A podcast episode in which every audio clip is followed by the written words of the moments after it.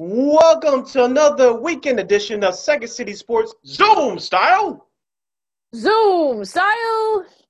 Along with Lakeena McGee, I am Sydney Brown. You can follow yours truly on the Twitter and the IG at CK80. Once again, at CK80, That's S I D K I D 80. That's S I D K I D 80. You can follow me at Keena McGee on Twitter and at Keena underscore McGee on the IG. And you can follow this show, Second City Sports, along with the other podcast programming from We Are Regal Radio, aka WARR Media, by simply go to going to our website at www.weareregalradio.com. You can also go to wherever you download your podcast on all podcast platforms, including Google Play, Stitcher, iTunes, Apple, Spotify, and that iHeartRadio app. Make sure you type in WARR on Anchor. That's W A R R on Anchor. And you can watch us on YouTube at WARR Media. Once again, at W A R R Media. You can not only listen to us, but watch us do our thing. All right. Like, like, like, share, subscribe, and tell your yes. friends. Yes, we got a lot of things to cover. So let's get to it, Lakeena. We'll start off with uh, some National Football League talk is championships weekend, championship Sunday to be exact. We have both the AFC and the NFC title games taking place. First up is the NFC title game, which will take place in Lambeau Field at 2 p.m. Central Standard Time on Fox. It's the Tampa Bay Buccaneers, led by Tom Brady, taking on Aaron Rodgers and the Green Bay Packers. Earlier in the season, the Green Bay Packers were smashed by the Tampa Bay Buccaneers on the road 38 10. Lakeena, let, we'll dig right through this thing as we always do. Uh, here's my headline for, for this game. What happened in the regular season? I'm just going by common sense. It's not going to be the same story. Well, I think there are multiple reasons for that, right? I mean, you had it, it was in September and they were in Tampa and it was warm. October. Oh, October, well, early October, I think, and it was and mm-hmm. it was warm, and you know, it, it just, just so much has changed. I mean, I, I, I think the uh, the Bucs kind of caught the Packers off guard, so they were kind of on a roll early in the season, and you know Tampa Bay just just you know came right in, you know, like gangbusters. But that's not going to be the case this you know this time around. I don't. At least that's just my opinion. Um, you know, the, the defense, you know, the Packers defense is a lot better. If they're actually now like in the top ten or twelve. So overall, and then you know the, defense is pretty. The defense Bucs is pretty good too. And then you know, of course, you mm-hmm. had the Brady versus Rodgers matchup that everyone's looking forward to. So I'm excited to see who who which team will make the bigger play. I mean, whether it's going to be a little snowy, a little cold down in Lambeau. So you know, Brady's used to it because you know he played in in New England mm-hmm. for many years. But you know, wonder how the other you know the other players are, for the Bucs are going to you know adjust to that. So Will weather be a factor? That's going to be a lot of questions that people are going to be asking. And speaking of the weather, the Buccaneers are one in sixteen when the temperature is thirty-two degrees or or colder. Let me repeat that. I heard this this morning. The Tampa Bay Buccaneers, in the history of their franchise, are one in sixteen when the temperature is thirty-two degrees or colder. Guess which game they won uh, when it was colder than thirty-two degrees? I actually watched this on game on YouTube last night. Oh, really? Hmm. Oh, uh, which one was it? Was it here? No. It was here. Oh, okay. Wasn't was it? What were? Wait, were they? They could. They could have been in Green Bay. Could it? No. Okay. Oh. I'll give you one more guess. Oh, one more. Uh, hmm. Was it? Oh, was in New York where they're playing the Giants or the Jets? No, but you were close the 2002 NFC title game. Oh, it was between yes. the Buccaneers Philly. and the Philadelphia Philly, Eagles. That was yes. the last game at that terrible Veterans Stadium. Yeah. And the Buccaneers won that game 27-10. Of course, Rondé Barber wrapped up that game with a pick six return for a touchdown. Of course, everybody was excited in Philadelphia. Oh, this was the time that the Eagles would go to the Super Bowl. Of yeah. course, it wasn't meant to be. Of course, a couple years later, they got T.O. and then went back. But that was the first. That was the second of four straight if I have correctly, four straight title game appearances for the Philadelphia Eagles. That was their second of four in a row. Of course, Tampa Bay got them. Of course, people um, may not remember, but early in that in that in that season, Philadelphia beat the Buccaneers twenty to ten, and that was an ugly game. Of course, I think the year before or uh, a couple years before, that uh, Philadelphia beat Tampa Bay in the playoffs. Of course, that was when Tony Dungy was the head coach, but at that time in 2002, Tampa finally got over that hump against Philadelphia. That's the only game in history that they have won when the temperature was colder than 32 degrees. The, excuse me, the game time temperature for that game was 29 degrees. So the Buccaneers very, overcame that, that day. It was very, day. yeah, it was very windy too that day. I remember. Mm-hmm. Yes, yes. But getting back to present day, uh, if you remember the game plan for the Buccaneers defense, it was to blitz Aaron Rodgers every chance they got. Of course, it worked, and Aaron Rodgers had his worst game of the year. It's not going to be the same story. My question is for the Buccaneers defense: Can you disguise uh, coverage to fool Aaron Rodgers? Aaron Rodgers is not easily fooled, and the question will be when to blitz and when not to blitz because Aaron Rodgers, as we've seen throughout the season, he can pick you apart, especially using his tight ends like Robert Tonyan. Oh yeah, yeah, absolutely. So it will be just interesting to, you know, Rodgers is actually pretty good at sort of, you know, recognizing, you know, the coverages, the disguise coverages too. So, and I'm sure, you know, they'll, I'm sure the Bucs will, the defense will try to kind of blitz him, you know, probably even more, so that maybe they, maybe the, you know, the Packers have to mm-hmm. depend on Aaron George and the rest of the running backs too. So, like I said, it's going to be depend on okay, you know, will will the running game be a factor? Um, who will be blitzing more? Because you got to think the Packers. The Packers are pretty good at blitz at blitzing too. So you wonder, are they mm-hmm. going to be blitzing Brady? So and you know he's not very mobile either, especially with you know being him being 43. So it, will be interesting mm-hmm. to see what what you know the Packers defense have in store for Mr. Brady.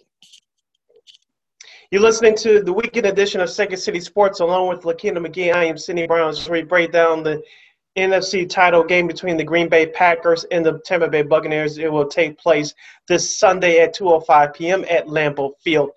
Going back to the Buccaneers defense, Lakeena, I wonder who's going to cover Davante Adams for the whole game. Will you double him? And if that's the case, will uh, leave leave uh, the other Green Bay wide receivers open like like uh, Valdes-Scantling and Lazard and as I mentioned just a second ago, will Robert Tonyan have a big game for the Packers from the tight end position? Well, eh, yeah, eh, because you know they'll have a very Herculean task. Whoever, whoever it is, will whether it's Winfield Jr., you know, whether it's Jordan Whitehead, he's questionable, or Sean Murphy Bunting. I think, but I think they'll, they'll, they're, both of them are questionable. But I think they should be cleared to play, from what Bruce Arians said. You know, unfortunately for the Bucs, Antonio Brown, we just found out about just a little over, just about an hour ago, maybe a half hour ago, that he's going to be out.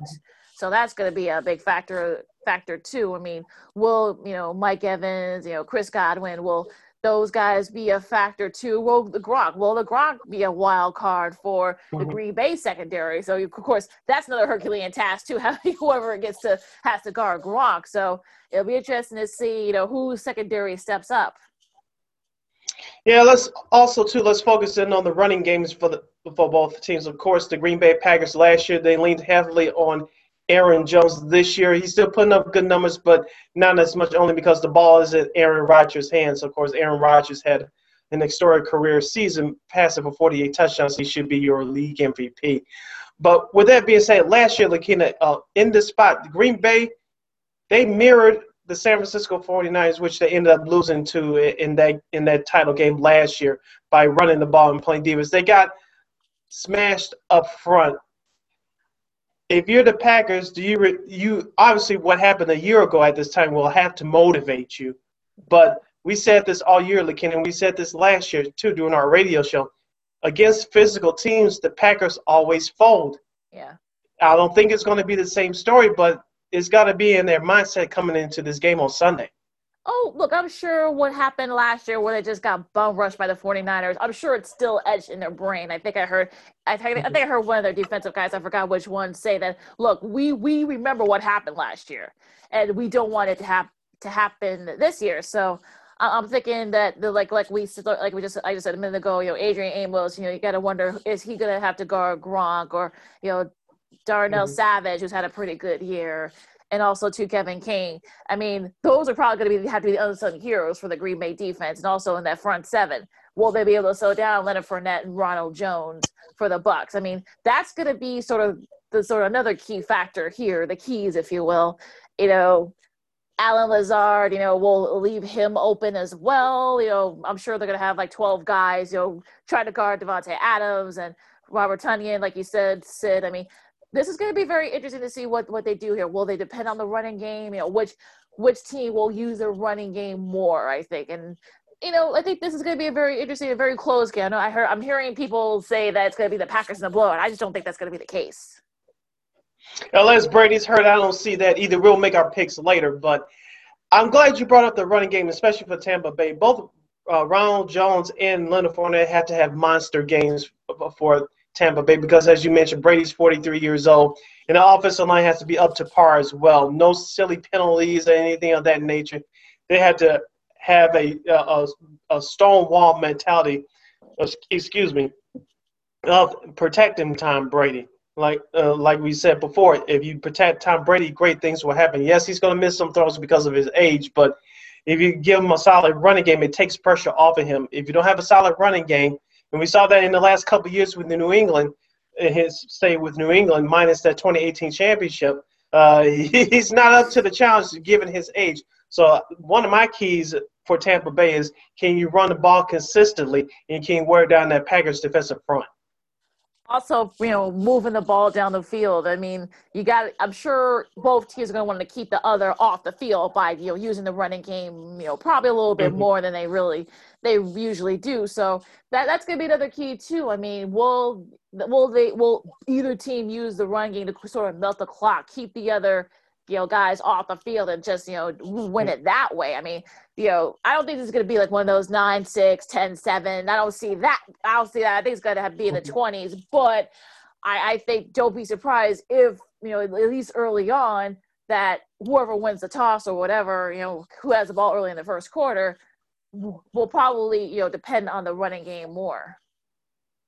Also, too, Lakeena, I'm glad you brought up this uh, guy's name from Tampa Bay, Rob Gronkowski. He's been MIA throughout these playoffs this is a perfect spot for him to have a big game, especially as I mentioned before. If Tampa Bay has a strong running game, it opens up options for Tom Brady, especially down the field. Rob Gronkowski, this is what Tampa Bay brought him for in the offseason, luring him out of retirement. And this is a, a big stage for Gronkowski. He's been there before, obviously, with Brady in his days with New England.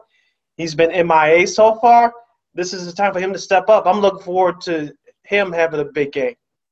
Oh yeah, I, I, think that I think he's due for a big game. That's why I said I, I feel whoever, whether it's Amos or you know King, whoever has to guard Gronk. I mean, look, it, it's always a Herculean mm-hmm. task to, to, guard Gronk for many reasons. Yeah. But, I mean, I'm, I'm, sure if you know maybe if you if you try to make him a non-factor, perhaps maybe try to do what, what you can to kind of contain him, then maybe Brady would have to, you know, maybe have to depend on good Goodwin, you know, Godwin, I should say, and um, Mike Evans, you know, if they're able to play because they they're both banged up. So we'll see because we we know we already know Antonio Brown's out, so that's going to be very interesting to see the health of some of these teams. I mean, you know, they have a lot of guys banged up in Tampa, especially on the offensive side. So you kind of wonder, will that be a factor too? I think it would be a, a factor, maybe even bigger factor, if they cannot run the ball uh, effectively and you uh, we brought up Tom Brady's name name again, bringing up the Packers defense. When and if now I don't think it's a question of if, but when do you blitz Brady if you're you're the Packers? Because I don't think that you're going to do it uh, the majority of the time or every time. That's just not going to happen. When are you going to pick your spots to blitz Brady? Will it be on the second down or will it be on third down when he's not expecting it? Like you mentioned, again, because of his age and lack of mobility. I think the question is for the Packers defense, can you pick the right time to surprise Brady and blitz him? Yeah. Well, yeah, like and then we saw we saw you know, in last weekend's game against the Rams. I mean, the Packers actually did pretty well, you know, with the blitz, you know, blitzing Jared Goff, and they they actually sacked him a few mm-hmm. times.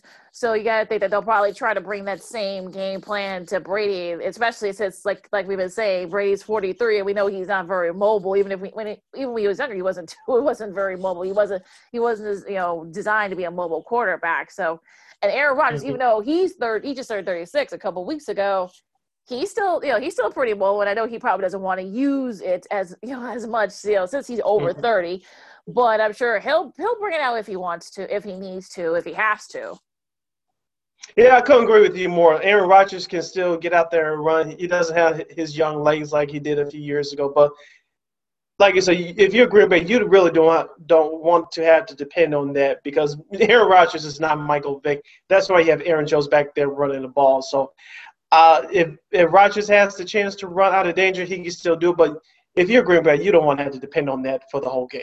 Oh no, absolutely not. So that, that's probably the one thing that you don't want to do. And like I said before, I mean, it's going to be what the game plan is. And like like we've been saying, I'm sure. Look, the Packers remember what happened last year. The 49ers. I'm sure they have. They remember what happened earlier in their their, their meeting, their earlier meeting back in early October mm-hmm. against the Bucs. So, but they're in their turf, and it's going to be cold. So that's you know that'll be interesting to see what they do there. Yeah, it will be interesting. Let's see who we who do we have winning this game. I will go first, even though our picks don't count, but that's behind the scenes. But as hard as you know what I am cheering for the Tampa Bay Buccaneers, mm-hmm. I have to go with my head here. I'm going with the Green Bay Packers. I know this is Aaron Rodgers' first title game on his home turf at Lambeau. I just feel that Green Bay oh, it's almost like last week. I think last week's game against the Rams, but I think it's going to be a little bit closer than what people think. It's not going to be the same story like it was back in early October. I just don't see it from either side. I think Tampa will kind of hang in there, but Green Bay will pull it out at the end. It may come down to a field goal, which I think special teams will be a factor as well, especially given the weather report. I don't think it's going to be as bad as people think, but in terms of the snow and the cold. It's going to be cold, but I think that Green Bay will have enough to push through, and I have them winning this game 26 23. I'm also going to pick the Packers, and like I said, I think it's going to be the score is going to be the 20s. I think I'm actually going to go beyond. I think Aaron Rodgers will have a final, you know, game-winning drive.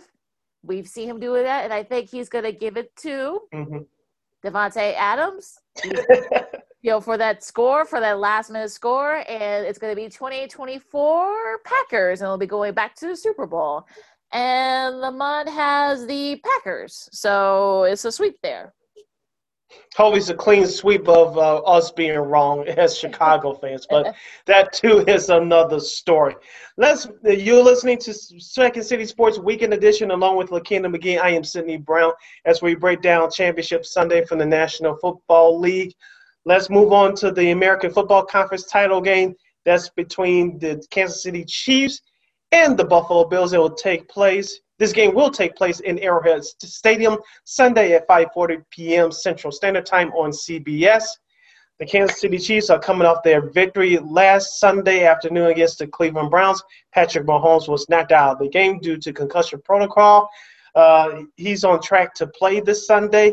On the flip side for Buffalo, They've won their two playoff home games against Indianapolis and against the Baltimore Ravens last Saturday night.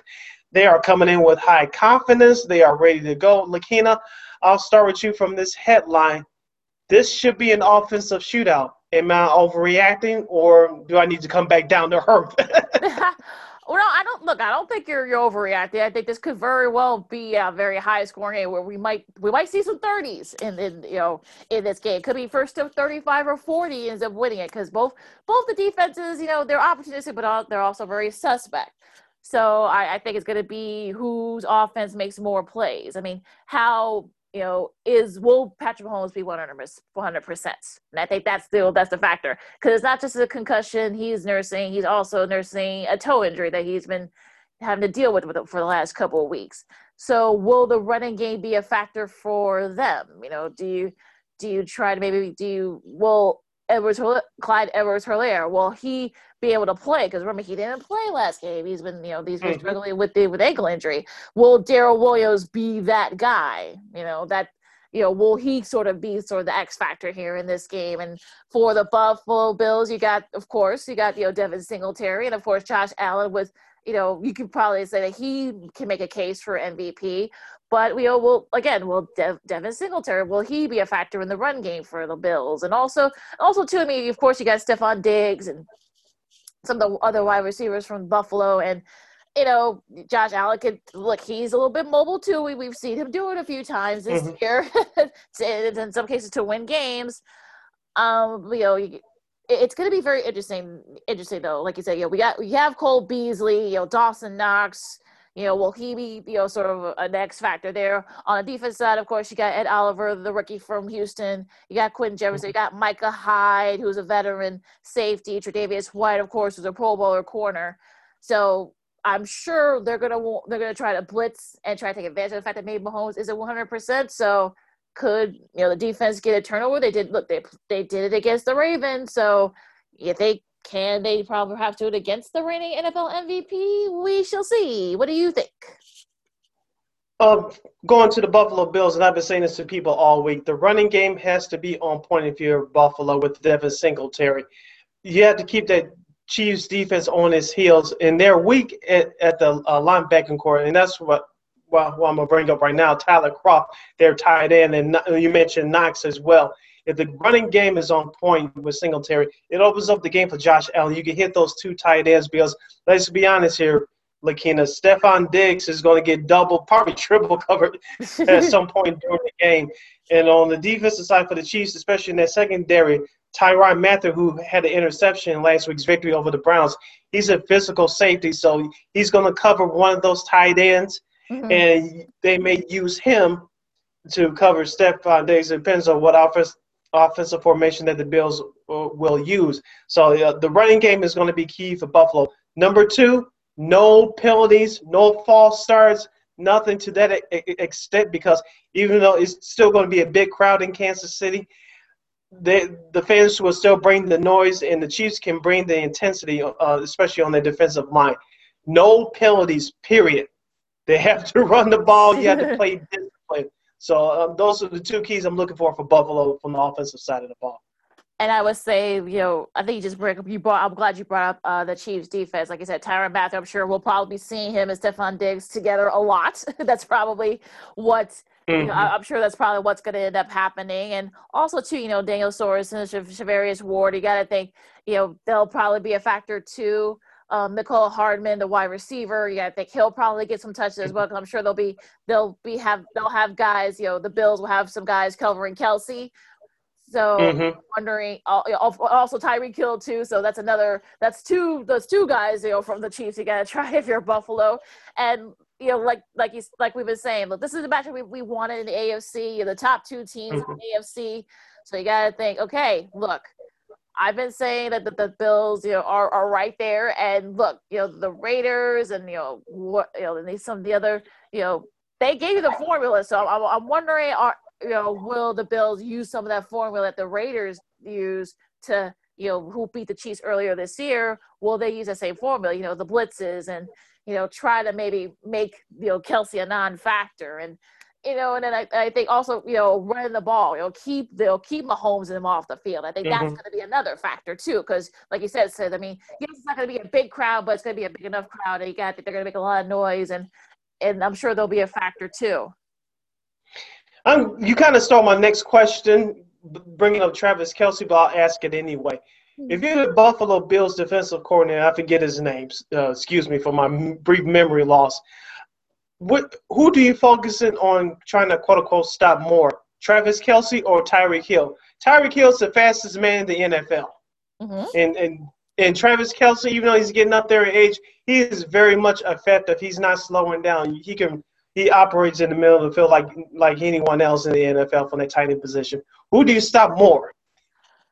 I don't. That's the question. I, I know. Like I said, it's like I said, it's, it's going to be an interesting task because you got the fastest guy in the NFL, and you got one guy who's getting close to thirty, but is still one of the top tight ends in the league. So you're kind of you're kind of stuck in the rock and the hard place if you're the if you're the Bills defense because you're like, okay, do we go with the one of the fastest guys in the league, or do one of the best tight ends in the league? Yeah, that, that's a yeah, that's a yeah, you, that's that's a coin flip there. They may have to do coin flips on the sidelines, unfortunately. And that's why uh, the Bills' um, front four is important to put pressure on Mahomes and stay disciplined. They can't get any any uh, p- uh, penalties, either encroachment or pass interference or things along that line. Jerry Hughes uh, leads uh, Buffalo in, in, sacks during the playoffs with two. Harrison Phillips, their defensive tackle, has one sack as well.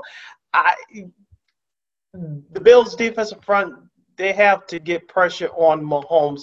But here's the problem. Even though Mahomes, as you mentioned, is limited injury wise this week. even though with a bad toe, you know, before that hit, he was still running around. And like we, we've been saying, you have to pick your poison. But I think Buffalo has to get pressure. You don't. Ha- I'm not going to say you don't have to sack him because obviously you want to sack him, but mm-hmm. you have to be disciplined enough because uh, the uh, offensive coordinator Eric Bieniemy, who we will get to later on in the segment, they have the run pass option with Mahomes. If he's even 70% effective, they're still going to use the Mahomes can even pitch you to uh, uh, one of his running backs, so they can pitch you to Kelce too, which man, they cannot do here in Chicago. But with that being said, he has the option of doing it. So if you're Buffalo, you got to pick your poison. Yes, you have to, you have to pressure Mahomes, but you got to keep him in his lane so you he won't have, he won't run out of the pocket and kill you down the field.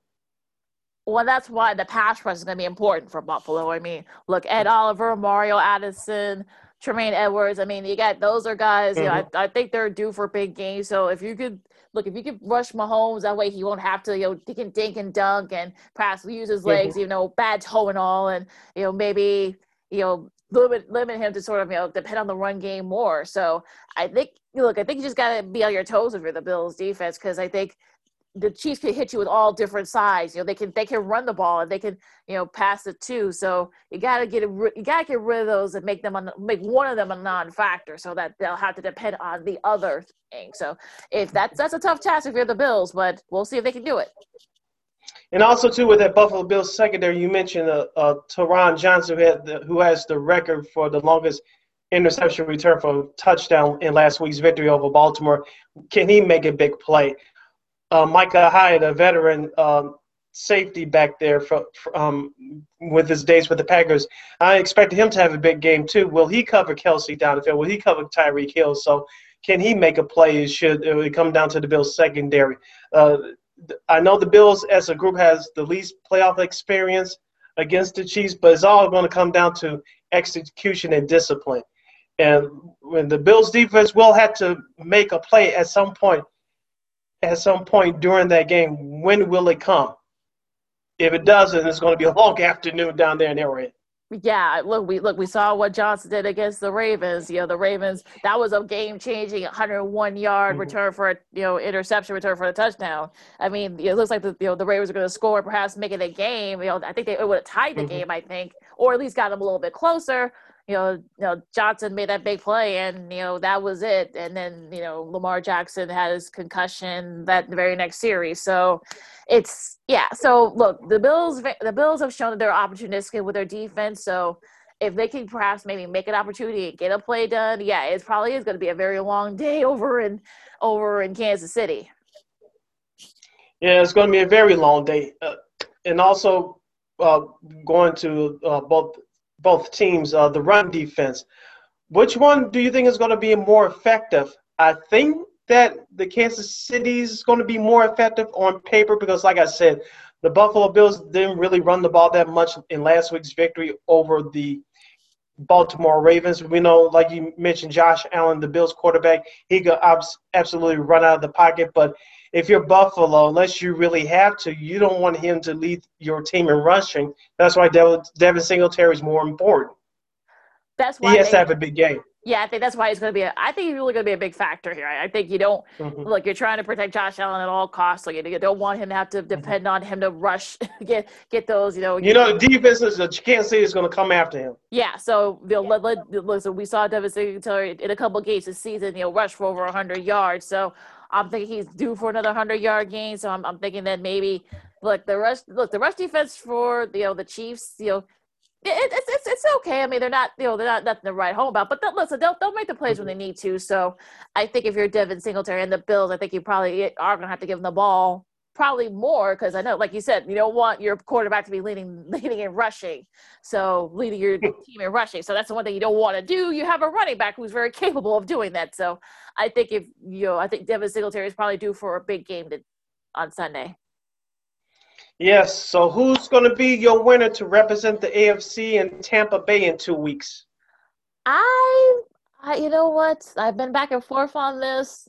Look, who the hell did I have in my Super Bowl pick? I forgot? Um, that, that's uh, that's my my you know we're the same age, so that's my old age.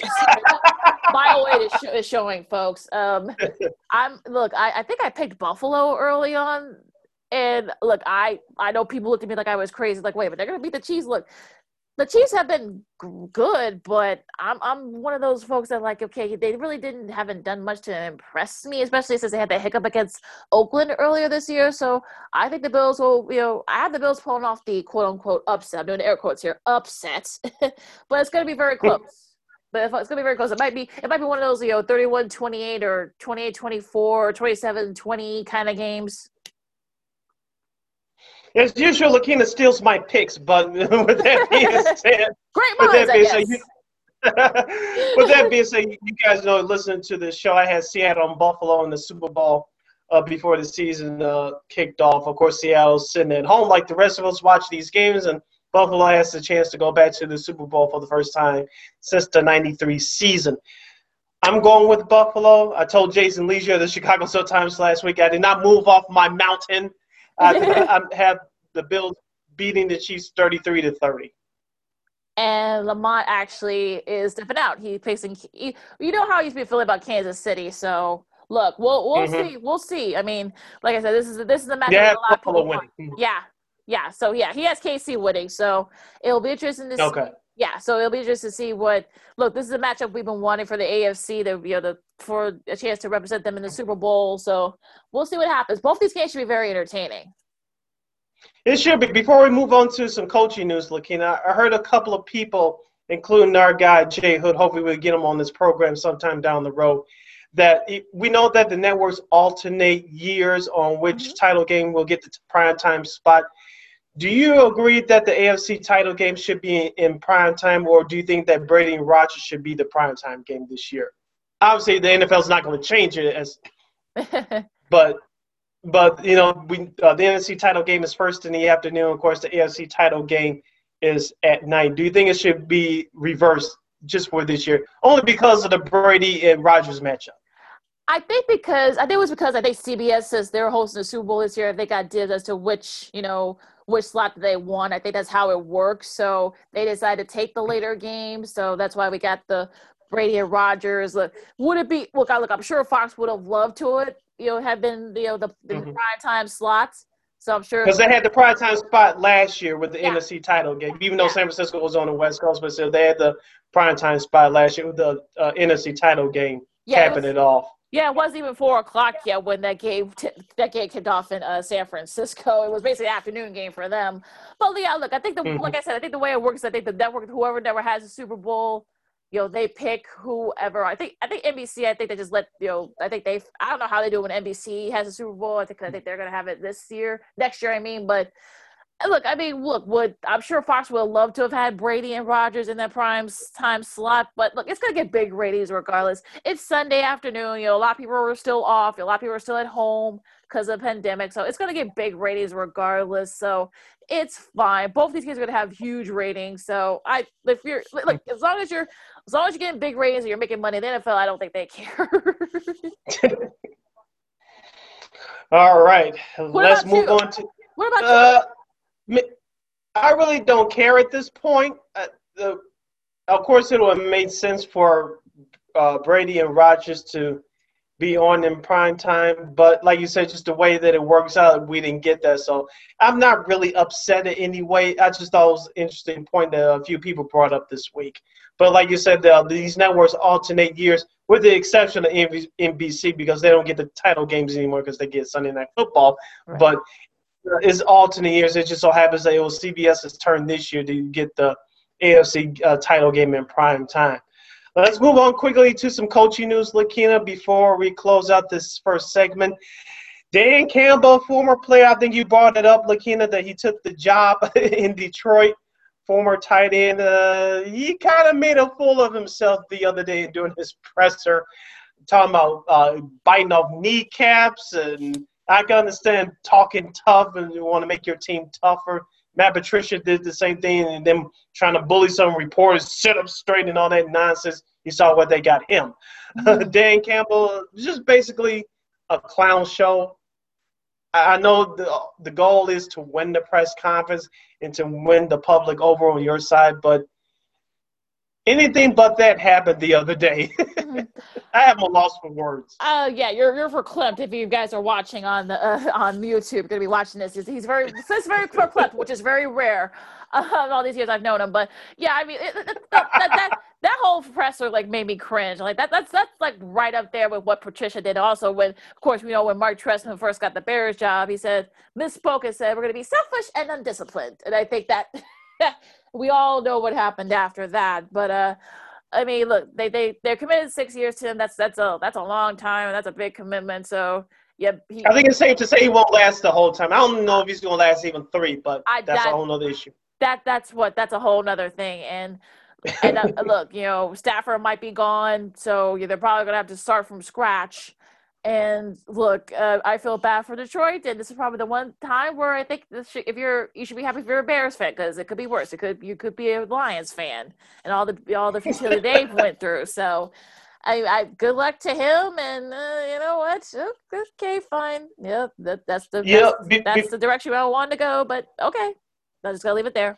Before we move on, Lakeena, if you're Chris Spielman, I know uh, you, you're quote unquote happy right now, but probably about this time next year, I'm sure he's going to regret on leaving Fox for this mess. Yeah, if it gets ugly. Oh, if you're Chris Miller, like, really, you left Fox for this mess? Uh, yeah, I'm sure. Can like, I go back? Can yeah, I go back? uh, yeah, I'm sure he's probably gonna be on his knees begging, you know, the Foxes for can, can I come back? Can I come back now? I, pro- I promise I won't. I won't yeah, and, uh, look, I don't know how much of how much of you know, of uh of influence that he had in picking, you know, you know Campbell here, but Coach Campbell here. But yeah, I mean, look, this is like someone should tell this isn't the 1970s anymore. you can't you can't be you know doing that kind of stuff anymore. But you know, hey, what it is, what it is. Yeah, I was thinking about Mike Tyson, of course, uh, after he bit off, uh, well, uh, Evander Holyfield's ear. I want to say it was '97, somewhere around in there. Of course, he had that famous a rant interview with Jim Gray afterwards. I'll eat his children. I'll do this and then that's what I thought about. And then of course Barry Switzer, he took the Cowboys job and uh, during that um, 93 off season, of course, when Jimmy Johnson left out the back door. And of course, uh, Barry Switzer did his fake imitation of Mike Ditka. Let's go, baby, and all that crap. I was like, okay, I don't need all that. Just calm down and go win the Super Bowl, which he did during that 95 season. But yep. those are the two personalities I thought about. I was listening and watching that Dan Campbell press conference. My goodness. It's like, okay, I know you're trying to set a tone and all that, but we don't need the clown show. Not yet. No, when you no. win, great. But yeah. you haven't proven yourself yet. Oh, yeah.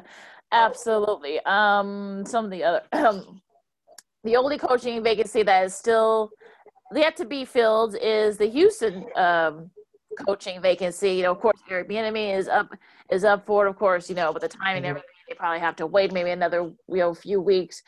But you know, of course, the the rumors of Deshaun Watson not being happy about the process and perhaps maybe he may request a trade. We we talked we've been talking about for the last couple of episodes. Sid, where do you think they stand? Because I'm I'm hearing some people say, well, hey, maybe he come to the Bears. Okay, you guys do realize he has a no trade clause, right? And think he's gonna want to come to a team where they really originally didn't want him. So, but again, I might be over over you know stepping here. But what do you think? Unless it's signed, sealed, delivered, and not an April Fool's joke, just like the Jay Cutler trade back in 2009, I don't believe it. Remember, folks, we were talking about the McCaskies. They're great decision makers when it comes to business, not when it comes to football. Okay. Mm-hmm. Number two, the Bears do not have enough draft capital to trade for Watson. And I know some people say Khalil Mack, his big contract, and this and that and the third. I get it, but if you're the Texans, do you, you really want that contract? No. well, look, we talked about it. I mean, look, look at some of the teams. Of course, Miami. You know, they, you know, the, the fans been very vocal about it. Some people said maybe maybe Detroit. I've heard supposedly there might be some infighting, if you will, between Jared Goff and Sean McVay. Some people said maybe Los Angeles might, you know, the Rams might be a good destination. I've heard some people even say the Colts, but look, I know the Texans have made some questionable decisions, but they're not going to send Deshaun Watson, their best player, in their own division. That's not happening. No way. That's not. I don't see that happening either. That's not happening unless the Colts gave him a really nice, you know, deal for them, and because uh, that that Colts team is ready to win. There's going to be a Herschel Walker type deal like that happened back in the day with Jimmy Johnson and and um, with Dallas and Minnesota back in '89. You don't see those type of deals anymore. Oh no, and also too with you know they look the Colts need a quarterback now. Let's let's talk a little bit about Phil, Philip Rivers. Of course, he made you know what, what some people thought was a somewhat surprising move earlier this week. And, you know, on Tuesday, he decided he made a decision to retire. He wrote a really nice letter um, to the people of both the the Chargers organization and as well as the Colts organizations. You know, has one of the you know one of the top passers ever in the NFL and also you know too i mean i know people want to say well he never got he never went to the afc championship game he never went to a super bowl but look if you look at if you look up rivers' numbers those speak for themselves so i think he's a first ballot hall of famer but you know how some of these people are so i'll i'll mm-hmm. give i'll give the floor to you so what do you think do you think he's a hall of famer uh, for the numbers, yes. Uh, unfortunately, because he doesn't have the Super Bowl titles, he'll probably have to wait in line. How long? I don't know. But uh, due to his career numbers, obviously, yes, he is a Hall of Famer. I know he won Comeback Player of the Year in 2013, and he did play in one AFC title game, but that was with a without an ACL back in 07 when the Patriots were, were going with the season undefeated. So they lost the Super Bowl to the New York Giants. So uh, Philip Rivers has had a uh, has had a great has had a great career. Uh, during his early years in San Diego, I know Marty Schottenheimer was his coach. Uh, they had a couple opportunities to go to the Super Bowl. They just couldn't get it done. It wasn't his fault, but it was due to, to that coaching, which is a whole nother issue. Um, uh, then he went through. Um, I forgot. I forgot. I want to say it was Norv Turner, if memory serves correct. He was the head coach it. after that, and then he went through a transition for a while. Then he had new receivers. Keenan Allen, who's still on the team, came in a few years later. Then uh, Rivers had that turnaround. I don't know myself along with Kenneth Davis from now that Davis show, but when we were doing the Dean Davis show, he talked about all the time. I feel Phil Rivers at that time was back when he won the comeback player of the year award. I'd say, yeah, they just had to get a defense together. Of course, the, that defense came together with Joey Bosa and and Melvin Ingram, my guy, and a couple of those guys, Derwin James, back in 2018 when they made it to the playoffs. They should have been the Patriots, but they just ran out of gas. You thought that squad would, would be back, but they just haven't caught a, they just haven't had a chance to catch a break. Of course, Rivers was released uh, after last season, but Philip Rivers uh, has been on some competitive teams that just couldn't get over the hump. One due to Tom Brady. Was the one team that stopped them. 2018, 2007, Tom Brady. But it doesn't mean just because he doesn't have a Super Bowl doesn't mean he's not a great player. And like you say, he has the numbers to back it up. Yeah, look to me, to me, to me, he's right there with like the Warren Moons and the Dan Foutses. You know, mm-hmm. they were close a couple of times to go to the Super Bowl. You know, unfortunately, they never went to one.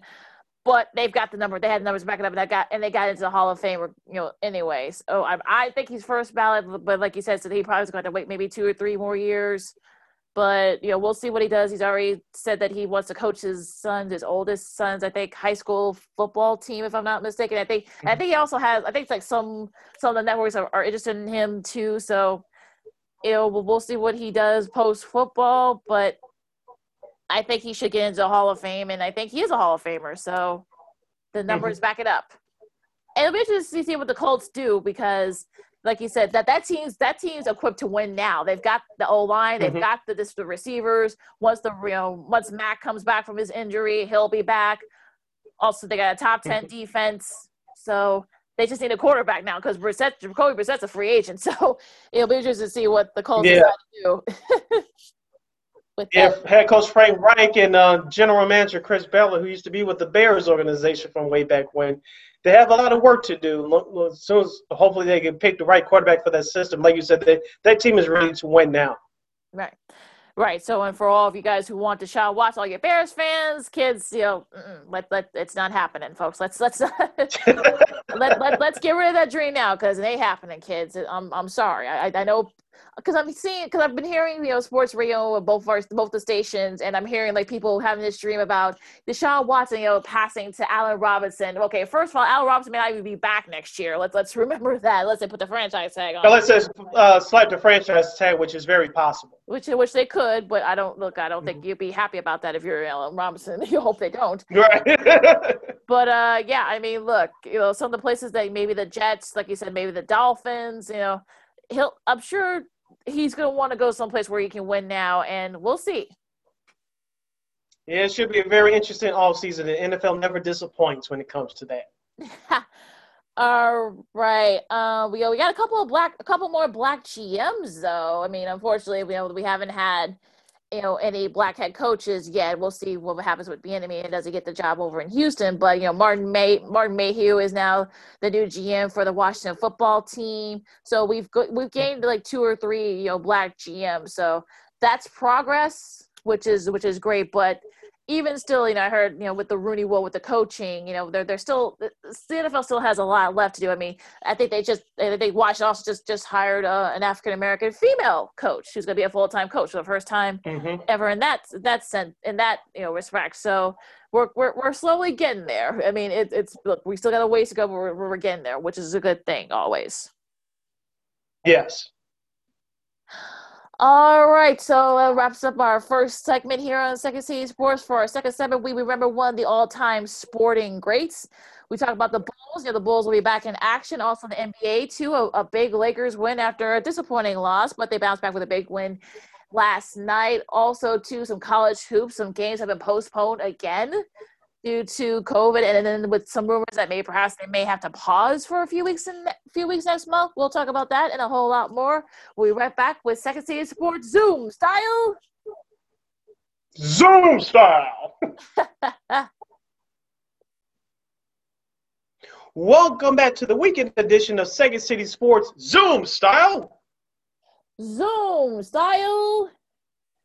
Along with Lakeena McGee, I am Sydney Brown. You can follow yours truly on the Twitter and the Instagram at SidKid80. Once again, at SidKid80. That's S I D K I D 80. That's S I D K I D 80. You follow me at Keena McGee on Twitter and Keena underscore McGee on the IG. You can follow this podcast, Second City Sports, on, along with our other podcast programming from WARR Media by simply going to our website at www.weareregalradio.com. That's W E A R E R E G A L radio.com.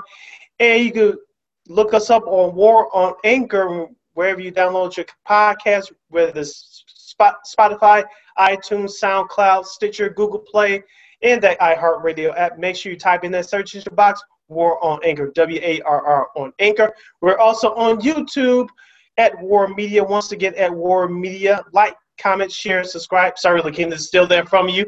But you can not only listen to us, we can watch us do our thing. As look we both kiss it to the look crowd. A, look alive, folks. Look alive. yes, yes, yes. so, what can um, I'll, I'll, I'll, I'll hand it off to you, Lakeena, what you wanted to talk about uh, kicking off the second segment. Well, about about a couple hours ago, just a little under a couple hours ago, we got some sad news from the world of sports. Henry Louis Aaron, aka Hammerin' Hank, passed away in his sleep earlier this morning in Atlanta. He was one of the all-time greatest players, number two in the all-time home runs, hits, and also the top R top in RBIs you know, it all everything he went through. If you heard, if you see his backstory, if you, if you saw his sports century, the, when ESPN was doing those sports centuries, mm-hmm. the turn of a century into the 2000s, um, a few years back, he and his wife shared some of the letters that he got when he was playing. He, he played he played in Atlanta. You know, it was Milwaukee Braves for a little bit, but you know when he you know started playing in the, in the D South, you know back in the early in the I say mid mid to late 50s, I would say um, he shares some of the letters that he wrote, and then um, look, I'm sure all you know black players that were, especially that were playing in the South, because that was just you know integration in baseball was mm-hmm. just sort of kind of kicking into high gear.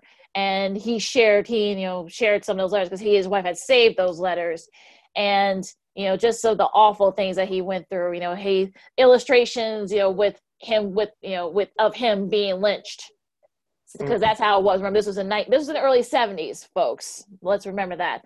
Just as Jim Crow South. Yeah, pretty much, and it's still going on in some aspects, but we won't go there. But uh, you know, 755 home runs, you know, tops in RBI, all-time RBIs, 1957 NL MVP. He was a World Series champion, 25-time All-Star, three-time Gold Glover, two-time batting champ, All-Century team in 1982 Hall of Fame selection, first ballot whew, just so many and also you know not just he was such you know the, a pioneer not just in the game but also in american history he was also a civil rights activist you know of course you know growing up in the, in the south you know he had to you know deal with so much and just just to you know see him you know be you know as gentle as he was you know the fact that he was such you know had charisma and you know he, hearing stories from some of the some of the former players and managers that he played with, and even some managers that that he didn't play with, he with the younger players. I mean, just you know, he was such an awe, you know, just a just a, an American figure, and he will be missed. You know, he was 86 years old, and he just epitomized of strength and class and dignity, and I think something that a lot of today's athletes can embody now. Yes, he's definitely an icon for sure, a role model for everybody can can look up to of all cultures, creeds, and what have you. As I was watching some of the tributes this morning, since we are recording this show on the Friday, uh, when I heard the news, the first thing that came to my mind, I said, I saw him on TV just a couple of weeks ago getting his uh, vaccine shot for the COVID 19. Once again, as uh, Tim Kurkjian of ESPN put it best earlier this morning, he was trying to lead the charge for people to uh, get their vaccines, who was eligible to get their vaccines uh, shots for the COVID 19. Once again, doing work in the community. But I, I, did watch those programs growing up, looking, like you said, including the Sports Century uh, episode that ESPN aired 20 plus years ago about Hank Aaron, one of the top athletes in our uh, in, in, sports history, not just baseball history, history but sports, sports history as well. And I compare his courage and his mannerisms overall to Jackie Robinson growing up in that time. And for those of you listening exclusively on the podcast and watching on YouTube at WARR Media, I have my Jackie Robinson jersey hanging up behind me. And Jackie Robinson paved the way for those players like Henry Aaron, Bob Gibson, and others. And Hank Aaron paved the way for the uh, other players, especially Black American players, to follow after him. I compared his mannerisms to Jackie Robinson. Yes, you knew that uh, we all knew that he was upset of getting those letters and getting the hate speech and hate mail from various fans as he was approaching Babe Ruth's record. And uh, watching that clip over and over again when he hit number 715, and there was a white guy. I believe he's still alive today.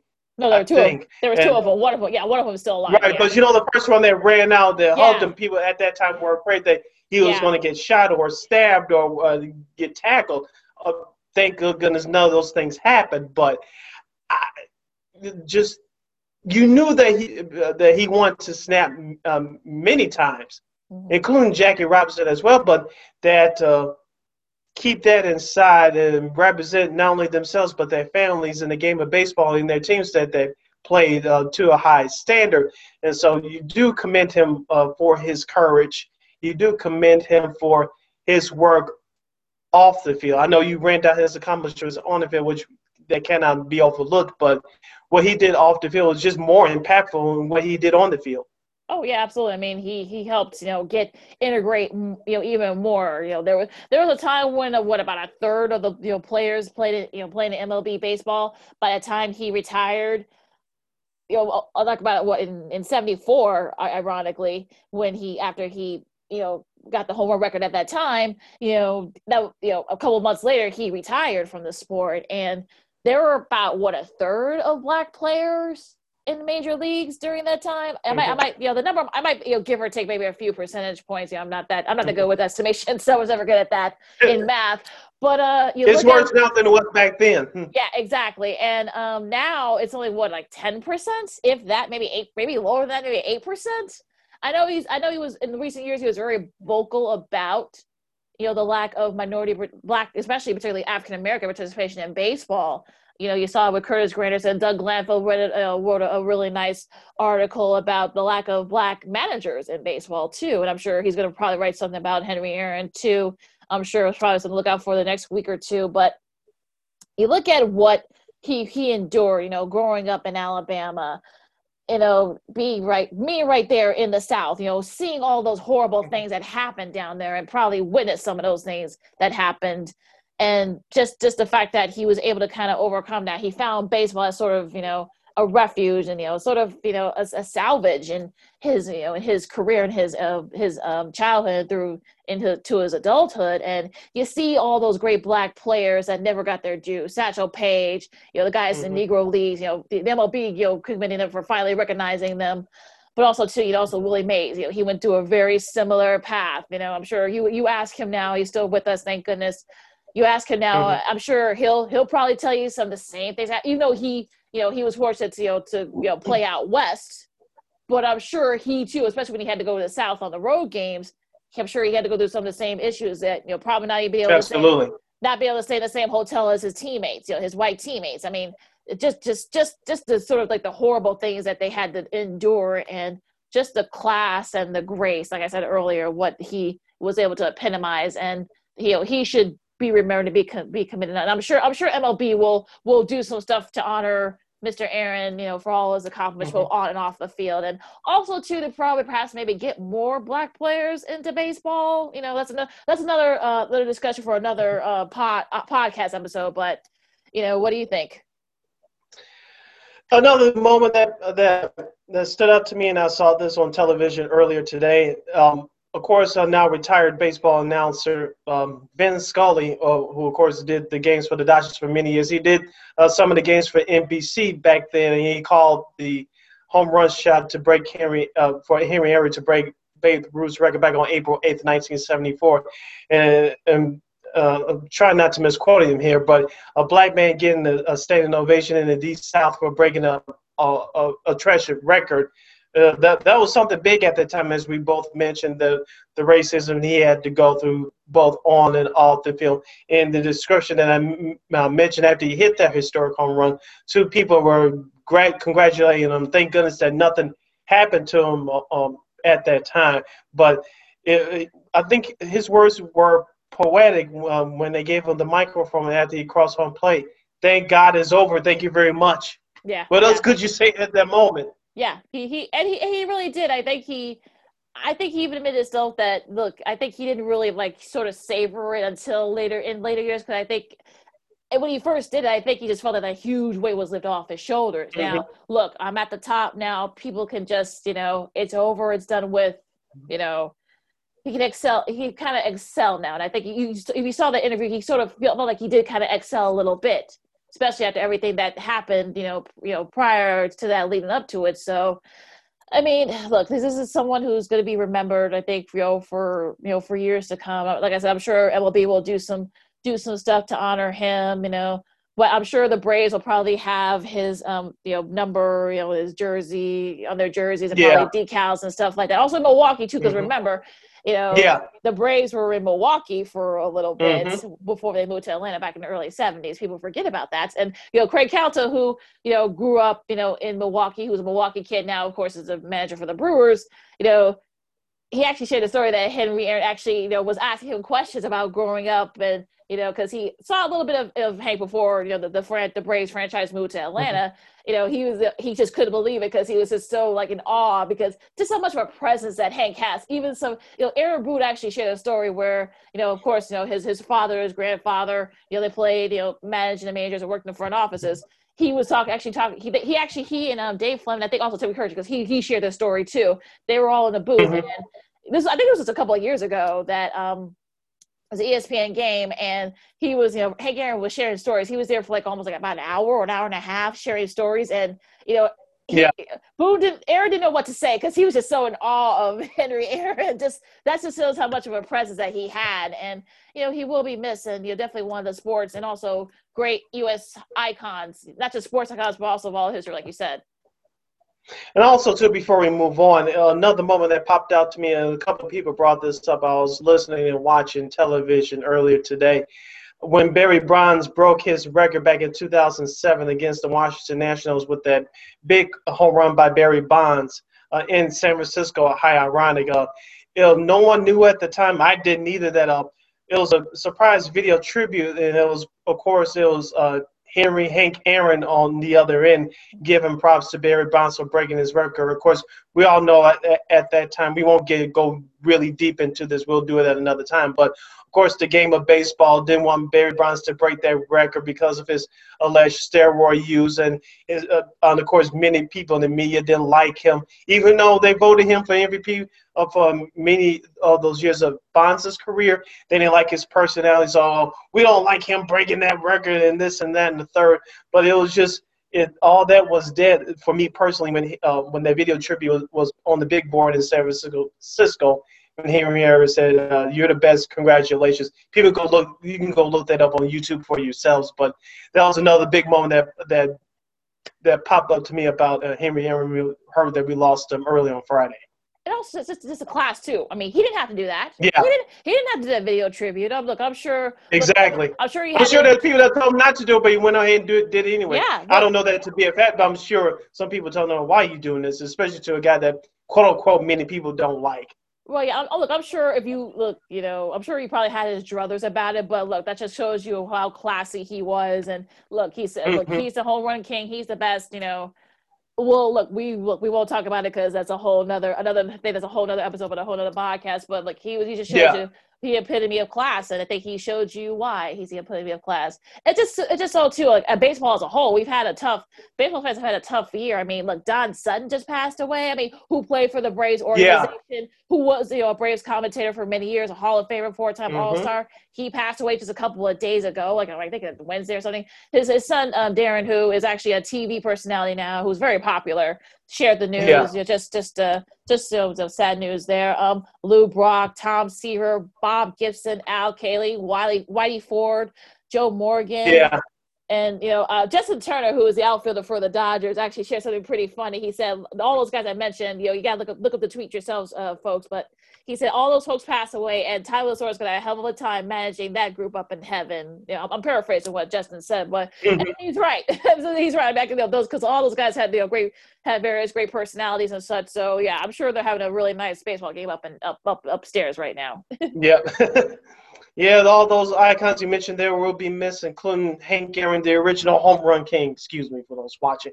Yeah, the original home run king, uh, Henry Henry Hank Aaron. He will be missed. So he was a great man. He left an impact, a, a legacy. It will not be forgotten. So we'll move on to some basketball. Lakeena, the Chicago Bulls in the NBA. Let's start off with our Chicago Bulls. They are sitting with a record of six and eight as of this recording. They'll have games this weekend against the Charlotte Hornets, Michael Jordan's team on the road, and then of course uh, the Saturday game at the United Center against LeBron James and the Los Angeles Lakers. Of course, they'll play the Boston Celtics for the first time on Monday. That's also at the United Center. Lakeena, the, the Bulls only had one game this week. They defeated the Houston Rockets this past Monday, 125 to 120. Zach LaVine had 33 points. Uh, the Bulls didn't have the defense again, uh, the team defense again consistently, but you love how one Zach LaVine is still learning how to be a leader, but on and off the court, improving his game. And number two, looking at that uh, that stat sheet from the Bulls, you like to see some balanced scoring. Uh, you saw that on Monday night. You, you like to see everyone getting involved. We saw that in their last victor against Houston. Well, I think yeah, a total team effort, right? That's if you're if you're a Bulls fan, I think mm-hmm. that's what you want. Look, every, there was scoring. All five stars were in double figures. You know, you know, Zach, you know, had 33, you know, Markkanen had 18, and uh, Denzel Valentine, there's a name I'm sure our friend Mac Peck, I'm sure he loves him you know, from from both outsiders and also the Lockdown Bulls pod. I'm sure. Look, oh, he loves him. No, I'm, I'm kidding. I'm, I'm kidding, man. I'm kidding. I'm not trying to. But look, Thaddeus Young. You know, we'll. I'm sure you won't mind. Yeah, no, he won't. No, he won't. Um, Thaddeus Young, who might be a, a, trade, you know, a trade piece. You know, when the trade deadline approaches, he had 12 points off the bench too. So, look, having that balanced scoring. Sorry about sorry about that, folks. Uh, balanced scoring and you know, that's what you want if you're a Bulls fan. I think. Look, the defense. Look, we know that the defense is all is still going to need work. We know this. Is they're probably not mm-hmm. going to be giving up over 100 points. I think they're one of the few teams in the NBA that give up over 100 points in each of their games. but I mean, look, if you score more points than the other team, I guess that's that's that's the game, right? So you know, as long as you get the mm-hmm. wins, that they, you'll be okay with it. Especially if you beat a team like Houston that's going through a transition. We'll see how they do against Charlotte. It's been up and down. We'll see how they do against LeBron and the Lakers tomorrow. I'm gonna assume that Anthony Davis will will probably play because he didn't play the last game and they almost lost.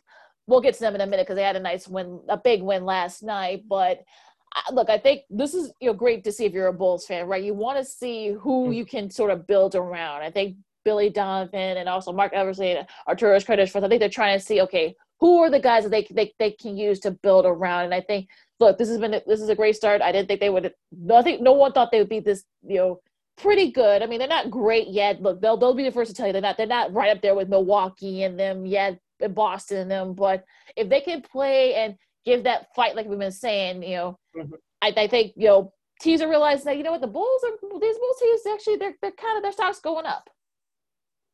Yeah, their stock is going up. Of course, the Bulls, just like every other team, has to deal with COVID issues and injuries. Of course, now Chandler Hutchison and Tomas Satoransky, they'll be back soon uh, off the injury list for the Chicago Bulls. And dare I say this for the first time in years, this is actually a good problem to have if you're the Chicago Bulls. Who to play, who not to play, and who's going to step up. this is the first time in a long time we we we be able to say this uh, sanely and looking at it through uh, through um, not rose-colored glasses, but looking through a logical sense. Um, and this is what a, a, competent head coach will do for you. Billy Donovan he has a good problem to, uh, that he has on his hands right now. Who to play, who not to play, who mix, who plays well with who, and it also depends on the matchups as well. So this is a good problem to have. The majority of your roster healthy. Who's going to step up? And right now, going as I mentioned with Zach LaVine scoring 30, 33 points in their victory uh, on Monday against Houston, and that was encouraging to see. Of course, he struggled uh, last weekend in their win against Dallas, only scoring 10, but Sometimes that happens, but you got to keep at it. Lauri Markkanen, we talked about him on the last episode, Lakeena. He's been stepping stepping it up ever since his last return. He's averaging a little bit, I believe, over 20, 20 points a game since he's returned last weekend in his three games in action. So uh, if you're a Bulls fan, you have to be encouraged. Now, I'll ask this question. I know I'll get in trouble for asking this, but we have to do because of what we do. is making the playoffs a realistic goal for this team right now? Do you think that's a realistic goal? Uh, will it be? Uh, should that be the benchmark right now? Uh, I think that if it gets to that, that play-in game, that play-in a series, I guess that's how they're doing it. You know, mm-hmm. with the with the playoffs or whatnot. I, that'll be fine. I mean, look, look. If they make the playoffs, I mean, look, that that's going to be a, a big task because you know consider the teams that they that they have ahead of them, all the teams that they have mm-hmm. right now it's gonna be tough, but look, I mean, it will be a bonus. I mean, I'm not gonna, I'm not gonna lose sleep if they don't make the playoffs. I'm not one of those fans like, oh, we gotta make the playoffs. No, as long as they're kind of right there to contend, right? I mean, because you know how some Bulls fans mm-hmm. are, how you know, see Red Fred, yeah, uh, yeah, see Red Fred one. Um, hmm, uh, look, I mean, as long as look, they're they're being they're competent and they're confident. That's what you want to see. And this is what I've never thought I've had to say that as a Bulls fan all these years of watching this team, all the horrible, you know, dreading. Now I want to watch a Bulls game now. I'm not dreading it. Like, oh, good, I can. Oh, I can't wait for the Bulls. You know, Patrick Williams. It looks like he'll be he'll be able to play tonight. So that that's good news for for the team. And look, I mean, it, it, I think look, confident and confidence. That's what you want from this team, and that's all I wanted. My benchmark was low, and I'm going to keep it there because I'm not gonna look. I'm not gonna mm-hmm. have realistic expectations. I'm not gonna have them battle for the one seed with the Sixers and the Celtics and the Bucks. I'm not gonna do that. So like as long as they're as long as they're right there, as long as they're competitive, as long as teams are realizing that they, they can't you know wrestle their laurels when they play the Bulls anymore, I'm that I'm okay with that for right now. You're listening to Second City Sports Weekend Edition all along with Lakeena McGee. I am Sydney Browns. We talk Chicago Bulls in the NBA. You kind of stole my next question, but I'll, I'll ask it has the Chicago Bulls, especially with their recent uh, winning streak they're under right now, are they must-see TV? Uh, I'll give you an example. There are two games this weekend as of this recording. Friday's game against Charlotte on the road, and then Saturday night's game against the Lakers. like we've been asking, looking at these last couple of weeks, can the Bulls keep the fight? And I'm I'm really looking forward to the Charlotte game on Friday because LaMelo Ball's been playing well. Gordon Hayward has been play-in okay for Charlotte.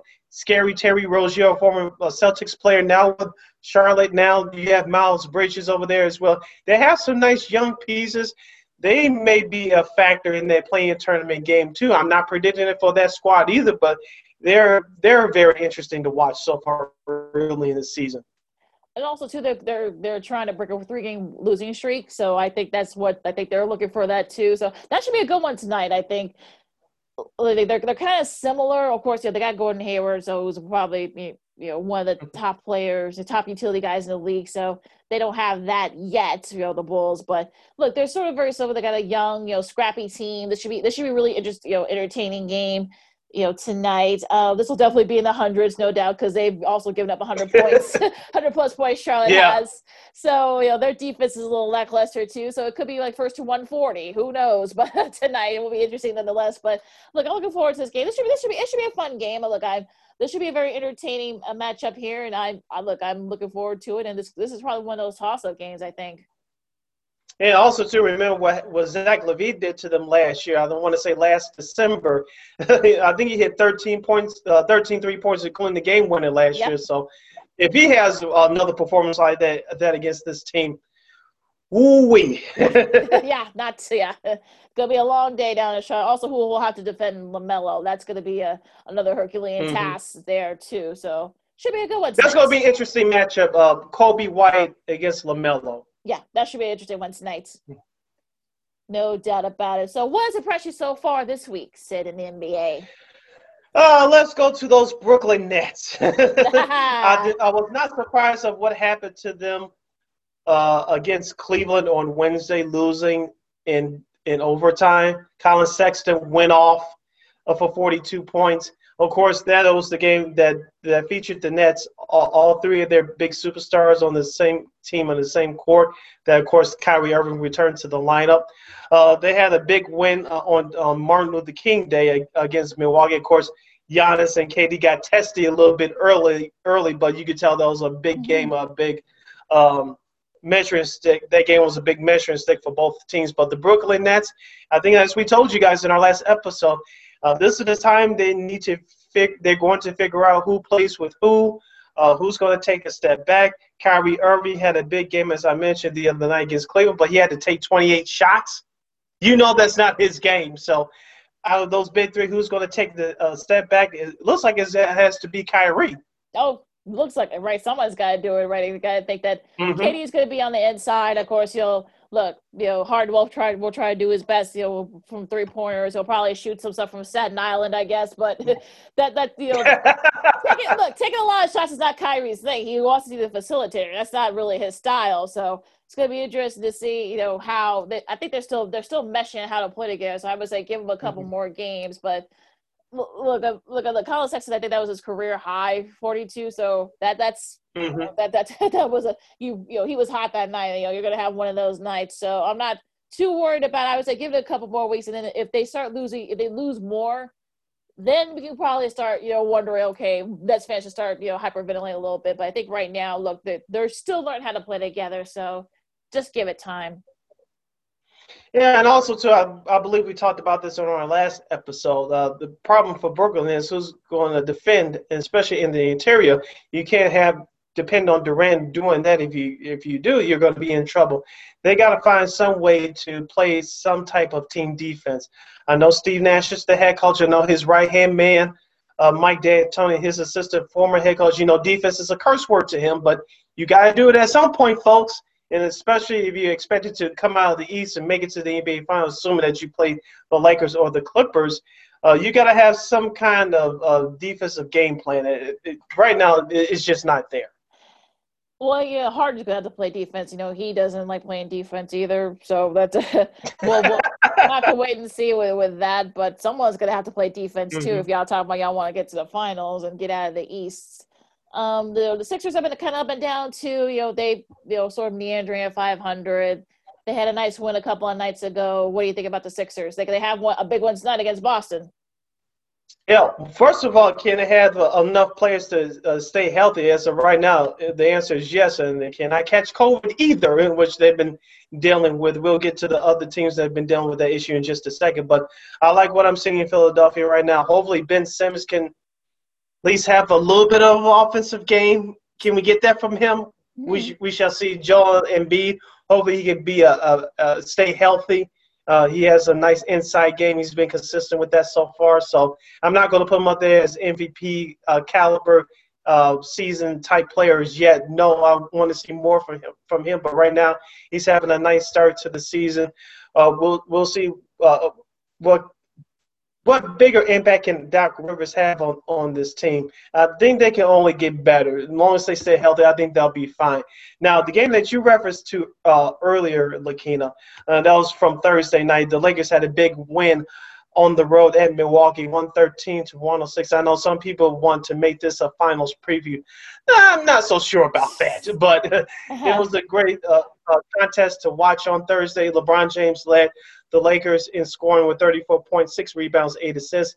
Uh, Giannis, Giannis Antetokounmpo, aka the Greek Freak, led Milwaukee with 25 points, 12 rebounds, and 3 assists. Uh, as you mentioned, Lakeena, the, the key uh, for the Lakers last year and for this year going forward is Anthony Davis. He had a big game with 18 points in 38 minutes uh, on Thursday night. Uh, he made some uh, key defensive rebounds uh, down the stretch. He had a total of nine for the game. And uh, Kentavious Caldwell Pope, as we talk about all the time, uh, you had to have role players stepping up in key times, mm-hmm. and he did that on Thursday. Kentavious Caldwell Pope, that is scoring uh, a season high, a personal season high for him, 23 points off of 7 10 shooting, uh, all that was from three point land. Yeah, absolutely, and that that's been an issue for them. You know that three pointer, and I think the Lakers probably were not very happy because they let that lead against Golden State. I think they were still upset about that against Golden. Oh yeah, from Monday, yeah. Yeah, mm-hmm. so I mm-hmm. think they were maybe a bit upset about that, and I think LeBron, I think wanted to take it out on the, the the Bucks, and so, but you know he did. Look, I think LeBron showed you that look he's 36, but he still can do it. So mm-hmm. you know he did his thing. He you know made some big shots late in in that game on Thursday look, I, I, mean, well, like I don't know if it'll be the finals preview, but I think because I think Milwaukee, I think is showing you that they're still missing some pieces, even though they tried their mm-hmm. best to kind of upgrade. But you know, I think you know the Lakers could kind of expose that. Look, they still got issues up there in Milwaukee. Look, LeBron did his thing. You know, you know, Caldwell Pope, you know, made some big shots too. So Montrezl Harrell did his thing off the bench. So. I, like I said, I think that they weren't they weren't pleased that they and LeBron even mentioned that they were still mad about that game against the Warriors. Mm-hmm. So I think they took it out on the, the Bucks. yeah, speaking of another team that's not getting any respect and taking it out on the league, that's the Utah Jazz. They they were the second game of that TNT doubleheader on Thursday. They defeated the New Orleans Pelicans 129 to 118. Donovan Mitchell uh, as this uh, ESPN headline, as I'm reading right now, Mitchell's moves puts Alexander Walker on skates. Uh, he crossed him up in plain English. oh, it was a great play. Donovan Mitchell led, led Utah with 36.7 rebounds and five assists. Zion Williamson continues to impress. Um, uh, impress his Pelicans franchise and his teammates. He scored 27 points, grabbed three rebounds, and dished out two assists. We all know New Orleans is uh, trying to find themselves. Let's see if uh, Zion can stay healthy for an entire year. Utah is on a roll right now. Uh, for me, I know it's still early as we completed just about now one month into the season. Like I said, it's early for Utah. Congrats to them. But you got to show me come playoff time. Well, yeah, look, they've won. I know it's early to put that out, but let's be real. And I don't hate Utah. I don't. But do they have the kind of roster that can sustain themselves come playoff time? Yeah, I mean, look, they've won seven in a row. Utah has, and I, I think people look. Shaq even called them out, you know, saying that, well, look, you know, you got, how do you guys are you guys gonna be able to do this in the playoffs? We saw what happened when you guys were in the bubble. You mm-hmm. didn't you didn't do well there, and I think Don Mitchell was, you know, he, look, he was very, you know, def- you know, not not defensive, but he kind of said, look, you know, we're yeah. You know, to do our do our thing, and look, I think, look, I think they can do that. They got the players to do it in mm-hmm. Utah, but look, I mean, Donovan Mitchell can't do it all, you know, all by himself. And thankfully he hasn't had to do that. But I think if you want to get to up to that level with the Lakers and the Clippers, you probably are going to have more than one guy step up. And look, we'll, we'll look. I mean, we, we saw we, look, we saw it last night. I mean, Donovich had 36 points. You know, Mike Conley Jr. had 20, and uh, Gobert, you know, had a had a double double. I mean, look, the, Donovich had 16. So those guys need to step, step up and help him out. And also, I think Jordan Clarkson had 19 off the bench. So, you, you, look, you need to. I think, look, you have to do that in the playoffs, like you said, Sid. I mean, you mm. you could have done it last year in the bubble. You did. You got knocked out early. So, look, I think I can understand why you know Shaq and a few other pun- national pundits don't want to take you guys seriously right now. Yeah, yeah, but uh, that's the question that we'll have for Utah. Now, Lakeena, looking at the schedule for this weekend's games, and particularly on Saturday and Sunday for the National National Basketball Association. Uh, for Saturday, I'm looking forward to these two games. Uh, the Miami Heat traveling to Brooklyn to face the Nets. Of course, the Nets' big three is the uh, key uh, storyline in the NBA. Who will Jimmy Butler guard? Durant, Harden, or will he guard, uh, guard Kyrie? I don't think he'll guard Kyrie. Guard, God, good grief, guard Kyrie. but I think it's going to be between Durant and Harden that Jimmy Butler will have to guard. And also, too, the speaking of the Utah Jazz, they'll face the Golden State Warriors on Saturday night. Of course, the Warriors had a big time loss to the New York Knicks of all teams on Thursday. Uh, the, the, I know Steve Kerr after the game said that the Warriors are not a good team right now which he's correct, but they're a mediocre team at best. But we expected that coming into the season, of course, uh, with the loss of Klay Thompson uh, for the season with their torn Achilles, uh, it's going to be a fight for the Warriors to oh, be yeah. respectable. Yeah, yeah, no doubt. I mean, look, they're, they've been rising through the standings. You know, that, that that's going to be interesting, right? I mean, look, remember, they still, unfortunately, they, they, they're not going to have Klay. You know, Draymond's back, mm-hmm. but you don't know how much of a factor he's going to be you know, Wiseman's showing that he's pretty good. But again, yes. we'll see if they, if you know if the Warriors can and we'll be able to make trades in the trade line to try to, to sort of try to maybe get into that top top of the you know the threshold with the Lakers and the Jazz and the Lakers. So I mean, I'm I'm looking forward to see it. That should be a very interesting game there. Um, another game I'm looking forward to tomorrow night, Sid, for Sunday night, Saturday night, I should say. I have Denver and Phoenix. Yeah. Denver has been struggling lately. They're at 500 right now they need to get it together because if they want to kind of be, you know, be taken seriously in the West like Utah, they're gonna mm-hmm. have to kind of get together. And look, Phoenix, you know, they they've been kind of up and down lately. They did have a nice win a couple of days ago, but look, Devin Booker, CP3, and those guys, you know, they're all you know been, been meshing well together, and that should be a fun one on tomorrow night. Yep, and also a couple of games for on tap for Sunday to pay attention to. Of course, the Oklahoma City Thunder and the LA Clippers. Of course, the Thunder uh, climbing back to. They're not at 500 yet. They're they are at six and seven as of this recording. Uh, they're uh, take on the Los Angeles Clippers on the road. On the road, the Clippers are 11 and four. And then looking at the nightcap, the New York Knicks, as of right now, they're at 500 with an eight and eight record. They're still on their West Coast road trip. They'll take on the Portland Trailblazers, who are eight and six as of this moment. Uh, Damian Lillard, uh, he'll have to carry this team again. Lakeena, I don't know if you saw that injury to C.J. McCollum from the other night. Yeah. Uh, that is a huge loss, and of course, one of their big guys um, will be out six weeks as well. So we all thought that Portland will finally turn the corner this year. They they have another setback with a couple more players uh, dealing with injuries. Yeah, that's good. That's a tough one. I think. I think, like you said, I think Nurkic is also out too for Portland, so that that's good. Yeah, he's the one out for six weeks. Yeah. Yeah, so that that's going to be another issue for Portland. You know, Portland was sort of you know hanging by a thread. They're in the fifth seed, but they got to be without their two top guys. And look, I mean, Dame can only do so much. Also, Carmelo too. So it's going to be very interesting to see mm-hmm. what it's going to be interesting to see what what Portland does.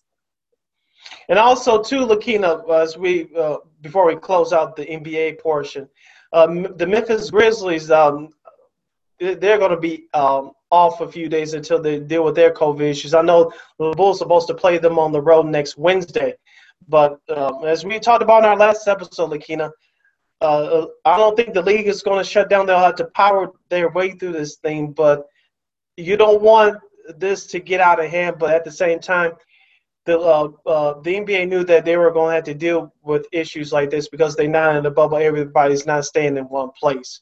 So this is just another example of how they uh, it's a, a challenging time to uh, get through this thing.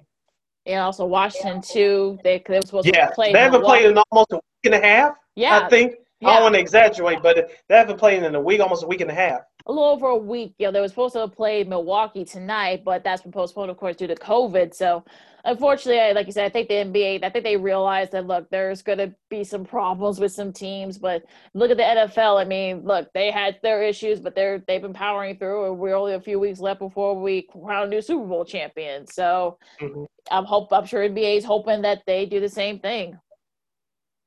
Yeah, and those games that were uh, postponed, that will be made up uh, during the second half of the season after their All Star break, following the first week in March. Uh, let's move on, Lakeena, quickly to your games for the weekend for people to pay attention to as far as college basketball is, is concerned. I know that the Fighting Illini got back on track the other night with a big conference went on the road. Yes, they did. Again, a much needed win there. But also, but unfortunately, their Michigan State game that's supposed to have been tomorrow. That's actually supposed to have been a Fox game, but that's been postponed because of COVID issues with the Spartans program. Texas and TCU you know, there were some issues with the TCU program and COVID, so that game's been postponed for tomorrow. Although, you know, some good some some good ones here. You got KU and Oklahoma. KU hoping to bounce back from their loss to Baylor earlier this week. UConn and Creighton, you know, a, a Big East matchup. Remember now that you know UConn's back in the Big East. Um, Baylor and OK State. You know, Cade Cunningham. You know, the the the the, the sensation. For, you know, for OK State. Uh, that should be a, a fun one there you know, hoping to kind of knock knock um, Baylor out from the ranks of the unbeaten. Providence and Villanova. Villanova had a nice win after not playing for like almost two weeks um, because of the COVID issues. So they got they got a big one against Providence. Clemson and Florida State should be a good one. Also, Ohio State and Wisconsin. That should be a fun one. In the Pac 12 out west, you got UCLA and Stanford. Also, uh, Mississippi State and Alabama. Georgia Tech and Virginia. That should be a fun one there. Missouri and Tennessee, you know, like a battle of two ranked teams in the SEC. So a lot of a lot of good matchups uh, in, college hoops uh, this weekend. I'll get to Sunday games in a minute, but also too, we want to send our best wishes to uh, Nebraska coach Fred Hoiberg. You know, they've you know they've had to shut down their program yeah. for a little bit because of COVID issues with him, and I think a few other some of his players and I think some of his personnel people too. And he's been dealing with some health challenges the last couple of years. Well, hopefully everything turns out the best for him. We're thinking yeah. about him. Yeah, absolutely. Uh, yes, yeah, get well, get well soon. Absolutely. So yeah, COVID's wreaking havoc, and um, there's actually a rumor, real quick before we know before we move on, that they may they may pause, you know, that the whole season for maybe two weeks because there have been a couple of um, women's teams have had to shut had to shut down indefinitely. DePaul still having issues, so it's it's it's it's really it, it's getting it it's sort of getting it's it, yeah, it, it's sort of definitely like you know it's kind of wreaking havoc here, and I don't know, Sid. I mean, it's going to be very interesting to see what happens here because, like like we've been saying, some programs ha- on both the men's and the women's side have you know had decided to shut down and just shut down for the rest of the season. Yeah, if you're the NCAA, you really don't want to do that. But if it really gets out of hand, you may be forced to do that. I know they announced that the uh, at least for the men's um, March Madness, the basketball tournament will be held in the state of Indiana at a, a few sites within uh, the Indianapolis uh, city region, the home of the Final Four. But like you said, Lakeena, the health is what's most important. Of course, we all know that these teams are playing these games is because the uh, the big money pot at the end. Of course, we all, as I always say, everybody in college sports gets paid except for the players that's a whole nother issue, but that's reality right now. So hopefully it doesn't get too out of hand, but if it does, they may have no choice but to do that. Hopefully it doesn't get to that point. Yeah, let, let, us hope not. I mean, a couple other other games for Sunday, Loyola and Bradley. That should be a good one there. Battle of the area teams. Rutgers, Indiana. Indiana had with a nice win last night against Iowa. Big upset there and over at Carver Hawkeye Arena you know, looks like they're playing pretty well over there uh, down there in Bloomington. But uh, yeah, so definitely some interesting developments here. We'll see what happens because there have been a lot of postponements, a lot of and some cancellations too. Yep, there there is.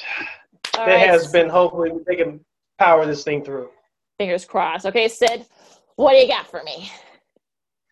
All right, I was listening to a national show the other day. Of course, now that uh, those of you listening around the world, of course, here in the United States, we have a new president, uh, number 40, president number 46 in Joseph Biden. Of course, the vice president is uh, Kamala Harris. I'm, I'm, I'm assuming I pronounced that name correctly. Of course, we all know that we do not discuss politics on this show. We are a sports show. We're going to keep it that way.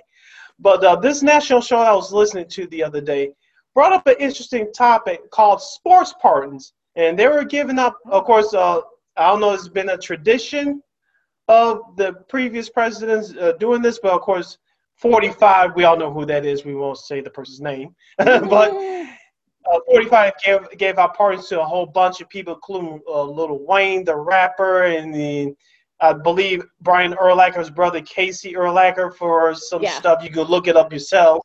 But um, he gave out pardons on his last day on the job.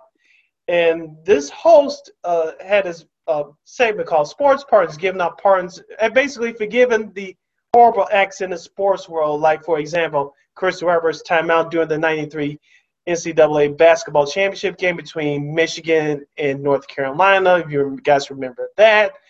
Um, of course, we had some other uh, national uh, tragedies in, in, the sports world on the field, of course, that uh, that uh, I'm not um, remembering remembering right now. But I want to bring it home locally, Lakina. Do you have mm-hmm. any Chicago sports partners? Any athlete?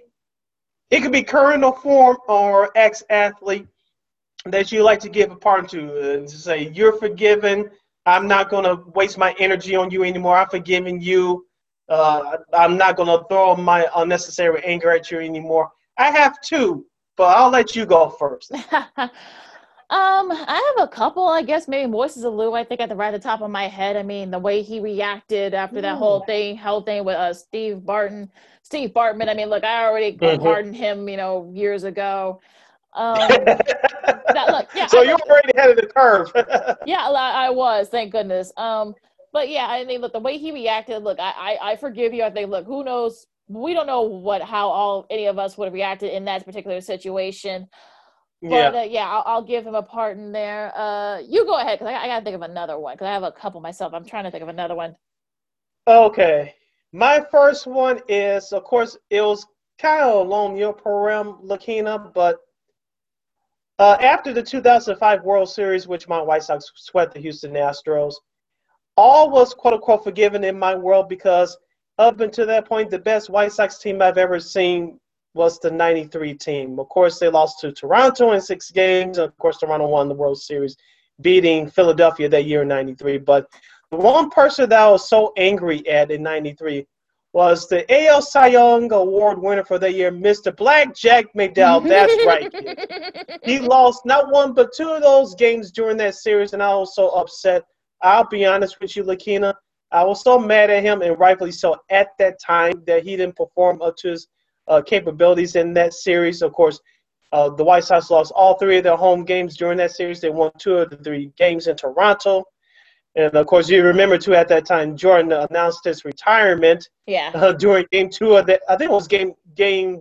No, I believe it was game one of that series because that game one was at night, and yeah. so uh, uh, folks can go look that story up right there. Uh, so I'll I'll I'll give a, a pardon to Jack McDowell. Of course, he's one of the best pitchers in Sox history. He kept it up for another uh, couple of years. I'll give a pardon to him. This next one, I will think I will never say this coming out of my mouth. Uh-oh. But watching Last Dance, and of course, I know he's passed away. Uh, the late wow. great and basketball Hall of Famer Jerry Krause. Hmm. Okay. That's it. So I never. I, I did. I, as a fan, I didn't like what went on at that time during the '98 season. Of course, he was an easy target. Like I said, those of you haven't watched Last Dance, go look at it uh, you know, to get um, uh, further history lesson on that. So uh, my two pardons are Jerry Krause and Jack McDowell as far as Chicago sports are concerned. Oh gosh, I think I thought I had another one there, but I don't think I do. But yeah, yeah. That, look, Jack, I, you know, Jack McDowell. I think he was definitely up there with me because I think I really think that the White Sox could have won the World Series either '93 or the very next year. Of course, you know, it would the, the baseball season was shortened, so there was no World Series. But uh, yeah, I mean, it, it, it's interesting though. I mean, I I'm yeah. I mean, if you're like sports as a whole, I think who would you give a pardon to? Do you give a pardon to perhaps maybe uh, Scott Norwood. I think that's probably someone I probably would give one to. That's a good one. That is a good one. Because I, I think, look, he got mercilessly hammered and probably still does. If you saw the uh, the 30 for 30 with those that told you the story about those early 90s Buffalo Bill seems, mm-hmm. pardon me. The four for Buffalo. Go look it up on YouTube, folks. Yeah, it's yeah, it's it's it's a great doc as as most of the mm-hmm. the 30 for usually are um he he got he got hammered and i can't imagine what that would have been like if he was on social media mm-hmm. and that, that happened during this era of social media i can't imagine what he would have went through so i'm i'm, I'm mm-hmm. i'll do it for buffalo especially if buffalo ends up winning winning you know this year yeah oh yeah that they all will be forgiven. You know that's going to get brought up, especially if they win it this year. Absolutely. Oh yeah, definitely. I think the city of Buffalo loved Norwood, but like so across the country, uh, people are still throwing shots uh, shots at Norwood. Yeah, that, yeah. that that is a good one. I'll yeah. give my national sports partner to uh, Scott Norwood. Like so I wasn't really mad at. No, I wasn't either. That was the thing. I, I wasn't, but you know, yeah, so long. Well, Buffalo falling short, and this hard about starting, blah blah blah. Oh yeah. Yeah, yeah. Oh, absolutely. Look, I, I that is a good one. Good call. And also, like like you said, Buffalo. Look, look. The Buffalo are, are some of the classiest fans in the country so they forgave him, but everyone else, you know, just were just hammering him all over the place. Mm-hmm. And I, I can imagine, I can't imagine if this had happened now, what that would have been like for him, if he, especially if he was on social media. Ugh. Yeah, real quick before we continue, Lakeena, as a Chicago sports fan, and I was thinking about this too last night, I will not I repeat, will not give a sports pardon to Hugh Hollins. 1994 Game 5 Bulls Knicks. Scottie Pippen did not foul Hubert Davis. Hubert Davis said it himself to Tom Dore at the time on Sports Channel Chicago. Scottie Pippen did not foul me. Hugh Hollins, you will not get pardoned. Go to hell, jump in the lake and die. Oh, okay. Uh, Being humorous, of course. Oh, of course, of course. On on that note, what are you looking forward to this weekend? Oh, that's the end.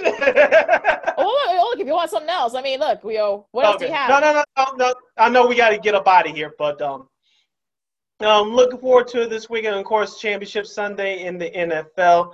Let's see, see if the Brady Rodgers matchup will be a classic one for the ages, or will the Packers dominate? On the other side, can the Bills pull off an upset at Kansas City? It's a it's a realistic possibility. How will Patrick Mahomes perform, though? Those are the interesting storylines I'm looking forward to. Of course, the hot, the games highlighted in the NBA, as we mentioned, including the Bulls. So there's going to be a lot of uh, game watching, games watching for yours truly this weekend via my TV and my computer. Absolutely, yeah. Same thing. Same thing for me. Look, I'm look. You know, Championship Sunday is one of the best days in sports. You know, we're gonna both these games should definitely be classics. You know, both going down to the wire. I, I really believe that's what's going to happen. Um, what else? Of course, yeah, the college hoops matchups, also the NBA matchups I just mentioned, and uh, you know the Blackhawks. You know, I'm I'm I'm mentally prepared, Sid, for them to be the worst team in the league. I, I I'm, I'm I'm I'm mentally prepared and ready for that because I I I this uh, just just that game against oh brother. That, that last game they yeah. had. Ugh, just, just, yeah i know they had their home uh, opening series this weekend against the detroit Red Wings. I believe sunday's game is on nbc for the whole national audience to see. If you do not come out at least with a split something's wrong with you.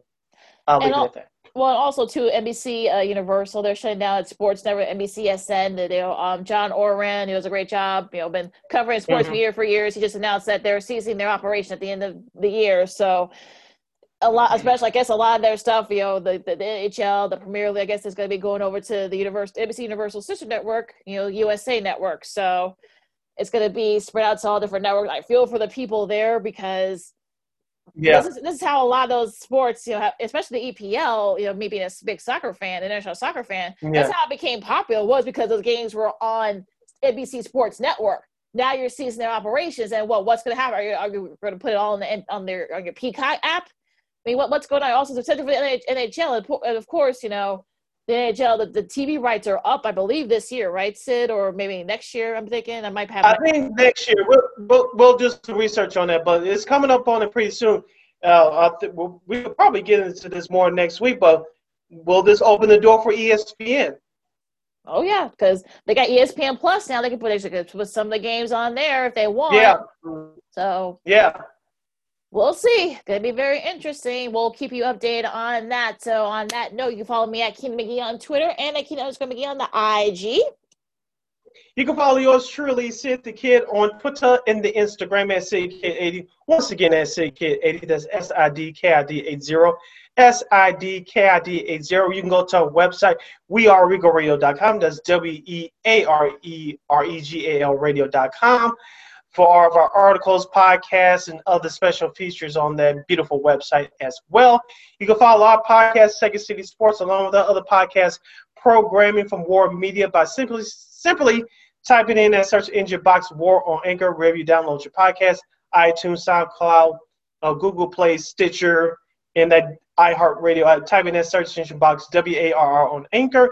And you can follow us on YouTube at WARR Media. Once again, at W A R R Media. You can not only wa- listen to us, but watch us live. All right. As you throw kisses to the crowd. absolutely, uh, absolutely. Uh, yo, like, share, subscribe, and tell your friends. So keep your mask up, wash your hands, and be careful out there. Some of the stuff's been going on, but it's a new day here in the mm-hmm. states, so hopefully better things are yet to come here. So for Sid, I'm mm-hmm. Lakeena. You guys stay safe. And also too, it's going to be snowing. You know, we're gonna have a, you know, a mini snowstorm this weekend, so you know, get what you need. You know, be safe out there, mm-hmm. and um, and you know, we'll see you next week. This is Sexy Sports Zoom style. Till next time, holla.